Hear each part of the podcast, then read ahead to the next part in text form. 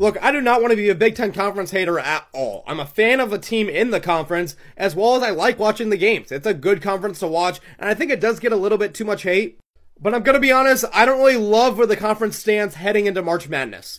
We all know the Big Ten is kind of having a down year this year conference wise. There's still a lot of good matchups. We had one of the best games today with Michigan State at Iowa, but I think as a whole, you're looking at a lot of seedings for March Madness in the Big Ten be lower than what they usually are. I feel like years prior with the Big Ten, there were three or four teams every year that I could find, hey, I think this team has potential to win it all. If they get hot at the right time, they have the pieces, they could form a run.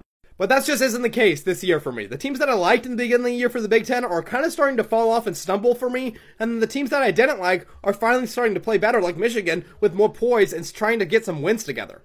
I don't really know what to make of this conference. It's so jumbled, but we're going to see it all unfold in March.